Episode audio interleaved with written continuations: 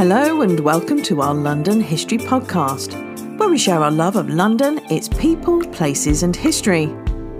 It's designed for you to learn things about London that most Londoners don't even know. I am your host, Hazel Baker, qualified London tour guide and CEO and founder of LondonGuidedWalks.co.uk. Each episode is supported by show notes, transcripts, photos, and further reading, all to be found on our website. Click on londonguidedwalks.co.uk, podcast, and then select the episode that you fancy. And if you enjoy what we do, then you'll love our guided walks and private tours that we offer throughout the year. All to be found on our website, londonguidedwalks.co.uk. Get that cup of tea, put your feet up, and enjoy. Last week's episode, number 103, Annie Besant, part one, was exactly that. We covered Annie's earlier life and what it would have been like to live in mid Victorian London. So we'll pick up her story now at the age of 26 in 1873.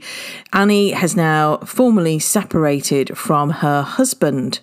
She's gone back down to London and their official separation agreement gave her custody of her three year old daughter Mabel, while her son Digby remained with his father.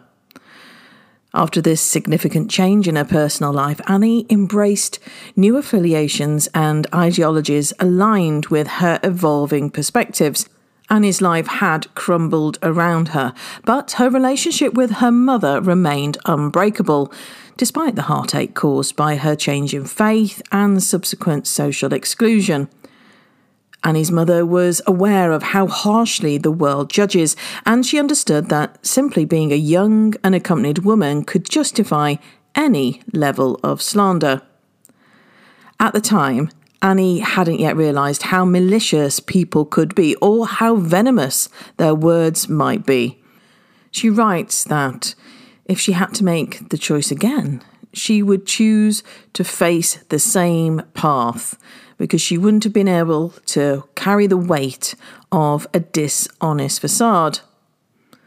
Annie's mother was a woman of unwavering devotion to her loved ones and fierce disdain for anything base or dishonourable. And she passed away at her Norwood home in May 1874. She had profoundly impacted Annie's life, shaping her values and character, and leaving her with an indelible legacy of courage, love, and integrity. Annie joined the National Secular Society, an organisation advocating for free thought and the separation of religion from civic affairs. This membership allowed her to explore and express her non religious views, reinforcing her commitment to critical thinking and rationality. Additionally, Annie became an active member of the Fabian Society, a prominent socialist organisation that aimed to advance social justice, equality, and progressive political ideas. Through her involvement in these organisations, Annie championed causes dear to her, transforming her personal beliefs and experiences into a powerful force of societal change. Her dedication to these movements would shape her legacy as a pioneering figure in secularism and socialism. Now she's living in London, she would visit South Place Chapel, a small chapel in London where she listened to religious lectures. She regularly went to the British Museum to study and bought her books at Mr. Edward Truelove's shop at 256 High Holborn. He will return to Annie's story a little later on. Annie received her certificate for the National Secular Society and she also met Bradlaugh, they first met at the Hall of Science and they had their first conversation in a small study located at 29 Turner Street, Commercial Road. Annie was impressed by his collection of books, which filled the tiny room. A few days later, he visited her in Norwood, and Annie started writing for the National Secular Society's newspaper, The National Reformer, for which she earned a salary of a guinea a week.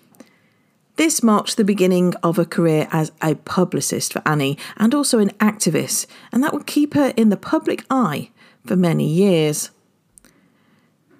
She was a militant atheist campaigner and she spoke at public meetings all over the country selling articles and tracts.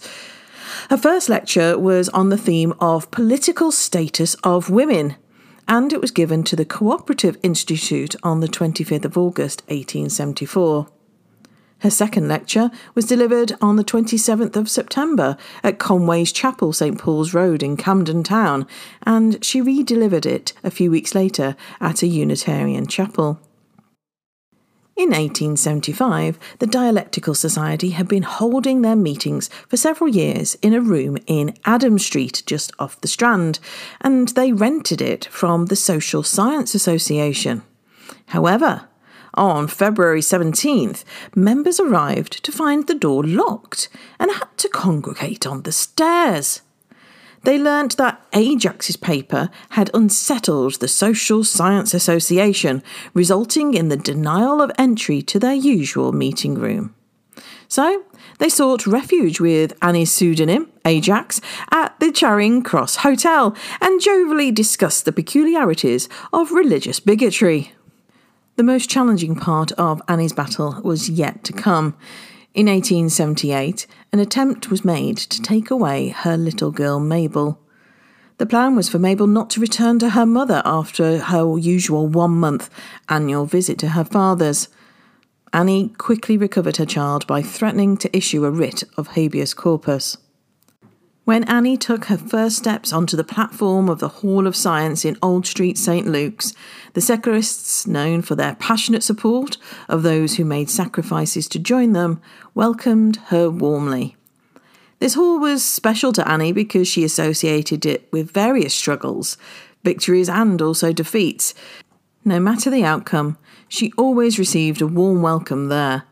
Their support also prevented any bitterness from arising, even though some unfriendly individuals showed her unkindness. Public speaking wasn't without its risks. Some of the lectures were challenging. For example, in Darwen, Lancashire, in 1875, some individuals thought it appropriate to throw stones at the atheist speaker. In Swansea, in March 1876, people were so fearful of violence that the hall owner demanded a guarantee against damages. Moreover, not a single local person was brave enough to be the chairman for her lecture. As far as Annie's health was concerned, lecturing well, it was like a medicine for her. She had always had a delicate chest, but when she asked a doctor whether she could withstand the platform, he replied, It will either kill you or cure you. In the end, the experience cured her lung weakness, and she became strong and robust instead of remaining frail and delicate. So, in March of 1877, Charles Bradlaugh MP and Annie Besant decided to start their own publishing company called Freethought Publishing Company. They set it up at 28 Stonecutter Street near Fleet Street in London, and the main reason for starting the company was to republish an affordable, groundbreaking birth control pamphlet called Fruits of Philosophy. It had been taken off the market by the previous publisher after a bookseller had been prosecuted. Bradlaugh and Besant were determined to challenge the law, seeing it as a crucial matter of free speech and a way to provide working people with the knowledge to control their family size and combat poverty. The pamphlet had been in circulation in Britain since 1833, but it faced scrutiny and legal challenges when its previous publisher faced obscenity charges in early 1877. The new edition, a subtitled An Essay on the Population Question, proved to be an instant success and quickly became a bestseller. On the day before its release, Annie and Charles had personally delivered copies to the Chief Clerk of the Magistrates, the officer in charge of the City Police, and the solicitor for the City of London. They even declared their intention to sell the book from their publishing company at Stonecutter Street, which sparked widespread controversy and debate. On the first day alone, nearly 1,000 copies were sold, and within a year, an impressive 125,000 copies were sold. The location of 28 Cutter Street has a radical history, but it's now hidden beneath the headquarters of Goldman Sachs. Their bold move came with consequences. On April 7th, 1877, Annie and Charles were arrested and taken into custody first to the police station in Bridewell Place and then to the Guildhall. Some feared that the Knowlton trial could be combined with blasphemy charges against Annie, making a powerful case against them. The trial of Her Majesty Queen versus Charles Bradlaugh and Annie Besant began on June 18, 1877. It was a high profile case, with Sir Hardinge Giffard prosecuting and Sir Alexander Cockburn, the Lord Chief Justice of England, presiding. The charges against Bradlaugh and Besant were controversial, as they were accused of printing and selling an obscene libel that was deemed to be corrupting to public morals. According to the prosecution, any text with the potential to corrupt morals was considered obscene, and they argued that the fruits of philosophy fell under that definition. The controversy surrounding the case was further heightened because a woman was among the accused. In the Victorian era, the legal system did not recognize a woman's individual identity and subsumed it under that of her husband. Besant's appearance in the courtroom challenged the gendered legal system of the time. Moreover, she represented herself in court rather than relying on legal counsel, which only added to the controversy. The fact that Besant chose to represent herself was not only a challenge to gender norms, but also demonstrated her determination and bravery in the face of adversity. Despite her lack of legal expertise, she relied on Bradlaugh's extensive knowledge of the law to defend herself in court. The trial attracted a lot of attention, and the courtroom packed with spectators and thousands more reading it in the newspapers at home. As the trial of Bradlaugh and Besant unfolded, it became clear that a legal technicality would ultimately decide the outcome of the case. Despite facing numerous challenges, Besant and Bradlaugh remained committed to their cause of free speech and disseminating information. The trial sparked a wider discussion on censorship, gender, and the law, with Besant's actions in the courtroom serving as an example of resilience and dedication to her beliefs. During the trial, Besant and Bradlaugh connected their advocacy for birth control to a Malthusian perspective, arguing that overpopulation was a cause of poverty. Besant was deeply concerned about the suffering of the impoverished, particularly the impact of large families on the availability of food. Think of how she described her own mother's family decreasing in wealth as the size of their family increased. In her defence, she referenced the work of Reverend Thomas Malthus, who was argued that unchecked population growth would lead to famine. The trial of Besant and Bradlaugh had a lasting impact on public discourse surrounding obscenity, gender, and the law, and their efforts helped to pave the way for greater acceptance of birth control and a more progressive understanding of gender roles in society. During the 1870s, when Annie was promoting birth control and Malthusianism, uh, there were other explanations for poverty and social inequality available. Some early socialists proposed that poverty was the result of unequal distribution of value under capitalism. Karl Marx, for example, argued that unemployment and falling wages were inherent features of capitalism, which maintained an impoverished, and I quote, reserve army of unemployed workers, unquote. These alternative explanations highlighted systematic issues within capitalism rather than overpopulation as the sole cause of poverty. Nevertheless, in her legal defence, Besant focused on Malthusian theories as the primary cause of poverty and suffering among the poor in Britain and beyond. She noted that improvements in health and sanitation had led to rapid population growth in England throughout the 19th century, even as wages fell, unemployment rose, and food prices increased. Her arguments may have resonated strongly during the economic depression in Britain in the 1870s. However, it is worth noting that Besant did not mention the alternative explanations for poverty and social inequality proposed by socialists and Marxists. During her trial, it was revealed that Annie's shift towards Malthusian theories was influenced by her close relationship with Bradlaugh no doubt to taint her character. But her character wasn't on trial.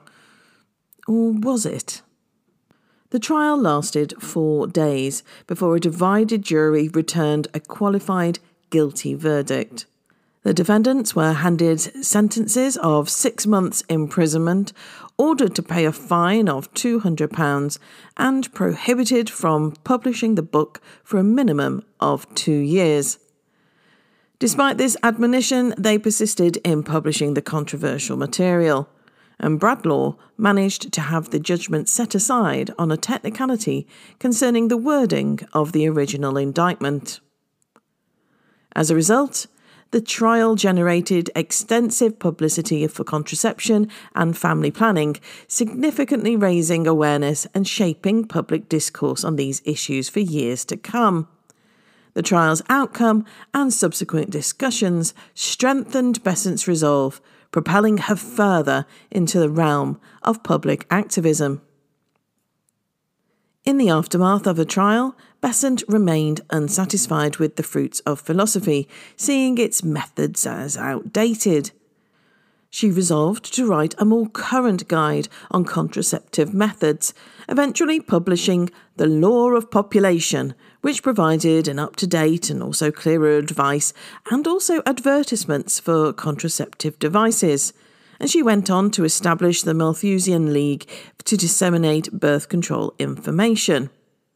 A Dr. Henry Albert also published The Wife's Handbook, where in the first line, Dr. Albert states, From the first marriage night, no woman under 45 years of age can consider herself safe. These events signified a turning point in the history of birth control activism, shaping the understanding of reproduction as a social problem with implications that resonated from London to the Indian Empire and back. Bradlaugh's involvement in a tradition of mid 19th century English radicalism and Besant's subsequent campaigns advocating contraception made them an unlikely duo. Nonetheless, their collaboration and activism helped to bring about significant changes in attitudes towards reproductive health and family planning. Annie kept seeking knowledge and understanding. She studied and taught, preparing for exams at London University and building a strong foundation in science. But she faced opposition from people because of her beliefs, even academics. She failed the practical chemistry component of the BSc degree three times, which was strange because she had passed a tougher exam at South Kensington. But she stayed determined. Annie and Miss Bradlaugh, so Charles's daughter, were denied entry to a botany class at University College. Annie was refused because of her beliefs, and Miss Bradlaugh just because she was her father's daughter. They faced a lot of backlash and insults, making their journey harder because of their heresy. Annie first met Herbert Burrows in 1879, but they became close during the socialist troubles of 1887, and they worked together on land law reform, which was later used as a basis for proposals in Parliament. In 1882, Sir Henry Tyler tried to start blasphemy prosecutions against people involved in the Freethinker publication, including Foote, Ramsay, and Whittle. He wanted to make Bradlaugh, Annie's ally, responsible for the paper and maybe even remove him from Parliament. Tyler also went after Bradlaugh's daughters, inspecting their bank accounts and trying to take away the grant they had earned as science teachers. But his motion in the House of Commons failed, and Bradlaugh's daughters and Annie found success in their fields. William Stead, the son of a congregational minister and a pioneer of investigative journalism, and Annie started a weekly publication called The Link. Their goal was to give a voice to the disadvantaged and push for social justice. The paper exposed injustices like low wages and poor working conditions while fighting for better treatment of workers and tenants. The link also backed dockers and campaigned for children's meals in schools. They even promoted ethical consumerism, emphasising the need for fair wages at for labour. They focused on a big campaign against match manufacturer Bryant and May, uncovering the company's low wages and harsh conditions. Annie and Herbert Burrows, a founder member of the Social Democratic Federation, called for a boycott and demanded better treatment and fair pay. The link wanted to inspire readers to take action and help others, showing how personal responsibility was essential for social change. Annie faced a libel threat, but nothing happened. Instead, the company went after the girls. A group of match girls stormed Fleet Street, demanding to see Annie. She met with a small group of them to hear their stories. These women refused to sign a paper saying they were treated well, and one girl was fired for standing with Annie. As a result, about 1,400 match girls went on to strike and asked Annie for guidance. For two weeks, Annie and Herbert Burrows worked non stop to help the striking girls. They raised funds, registered the girls for strike pay, wrote articles, rallied clubs, held public meetings, and even got members of parliament involved. People all over the country joined in the match girls fight. Eventually, the London Trades Council stepped in as arbitrators and a fair settlement was reached. Fines and deductions were abolished, better wages were paid, and the Matchmakers Union was formed. It became the strongest women's trade union in England. Annie was the secretary for years until she had to step down, and Mrs. Thornton Smith took over. Herbert Burrows was the treasurer. Over time, tension between the company and the union lessened, and they started working together. The company even became a big supporter of the Working Women's Club at Bow, which was founded by Helena Mitrova Blavatsky. Amidst various controversies, Annie continued her work with the school board, which was made possible by the generous financial assistance of anonymous friends. She also engaged in socialist work and championed various labour movements. Additionally, she spent time feeding and clothing impoverished children in her district and pursued her studies wherever possible. Annie pursued a libel suit against Reverend Hoskyns, the vicar of Stepney, for circulating defamatory content about her during the 1888 school board election. Despite facing significant opposition from the Solicitor General, Sir Edward Clarke, and Baron Huddleston, Annie's denial of the allegations remained unshaken after five hours of cross examination.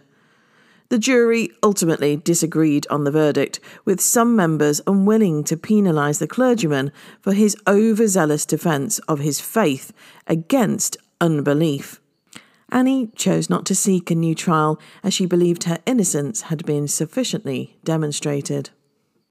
Annie Besant's name is often connected with the Theosophical Society, and our journey begins in the inaugural meeting of the Blavatsky Lodge.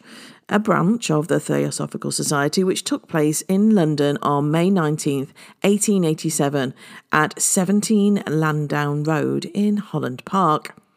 Now, this location soon became the weekly meeting spot for the next 10 years, and it was here that Helena Petrovna Blavatsky penned a significant portion of her magnum opus, The Secret Doctrine. Annie, conflicted and searching, visited Helena at the lodge, contemplating joining the Theosophical Society. She knew that Doing so could mean facing ridicule and potentially losing the support of friends who had stood by her in the past, including her strongest ally, Charles Bradlaugh. However, Annie's unwavering determination to seek the truth eventually led her back to the Theosophical Society, despite the obstacles. Annie's decision to embrace Theosophy surprised the public. Theosophists believe that Madame Blavatsky received telepathic guidance from Tibetan masters, and Annie herself came to believe that she had been a Hindu in a past life. Theosophy's vibrant and appealing belief system attracted those who sought alternatives to narrow and outdated ideas, offering a higher teaching derived from Eastern wisdom and ancient universal truths that underpinned all religions. At this time, many British people sought religious inspiration from India, and promising young Indians were sent to Britain to learn from their colonial rulers. In 1890, these two groups encountered Gandhi, a young law student in London. In the summer of 1890, the lease for 17 Lansdowne Road expired, prompting the decision to convert 19 Avenue Road into the European headquarters of the Theosophical Society. A hall was constructed for the meetings of the Blavatsky Lodge, and various other modifications were made to accommodate the growing community. In July, Helena's team of workers united under one roof. Following Helena's passing on the 8th of May 1891, Annie stepped into her shoes and two years later moved to India, where she spent much of her life and time advocating for Indian self rule, drawing on her experiences and connecting with Indian activists and political leaders. Besant's time in London was marked by her social, spiritual, and political activities. There are a number of blue plaques to her, including at 9 Colby Road on Gipsy Hill, where she lived for a year in 1874. As a social activist, Annie was involved in the labour movement, advocating for better working conditions for women and children in London's factories and workshops. And she also worked to improve access to education and healthcare for the city's poor. Her social activism in London was driven by commitment to social justice and a desire to improve the lives of those who were marginalised and oppressed during the city's stark class divisions and the harsh working conditions faced particularly by women and children in its factories and workshops. There is a blue plaque on Hanbury Hall in Spitalfields, where in 1888 Annie and Eleanor Marx Aveling, Karl Marx's younger daughter, held the Matchstick Girls strike meetings, which helped to establish the British trade unions. Eventually, Annie's children broke free from their father and returned to her. Mabel got married, and both children followed in Annie's footsteps, sharing her views on humanity. They joined the Theosophical Society, the same society that Annie had struggled to find but eventually embraced. If you'd like to know more about the amazing women in the City of London, then I'm pretty sure you'll enjoy my Women in the City walking tour. All bookable on our website, londonguidedwalks.co.uk. That's all for now. Until next time.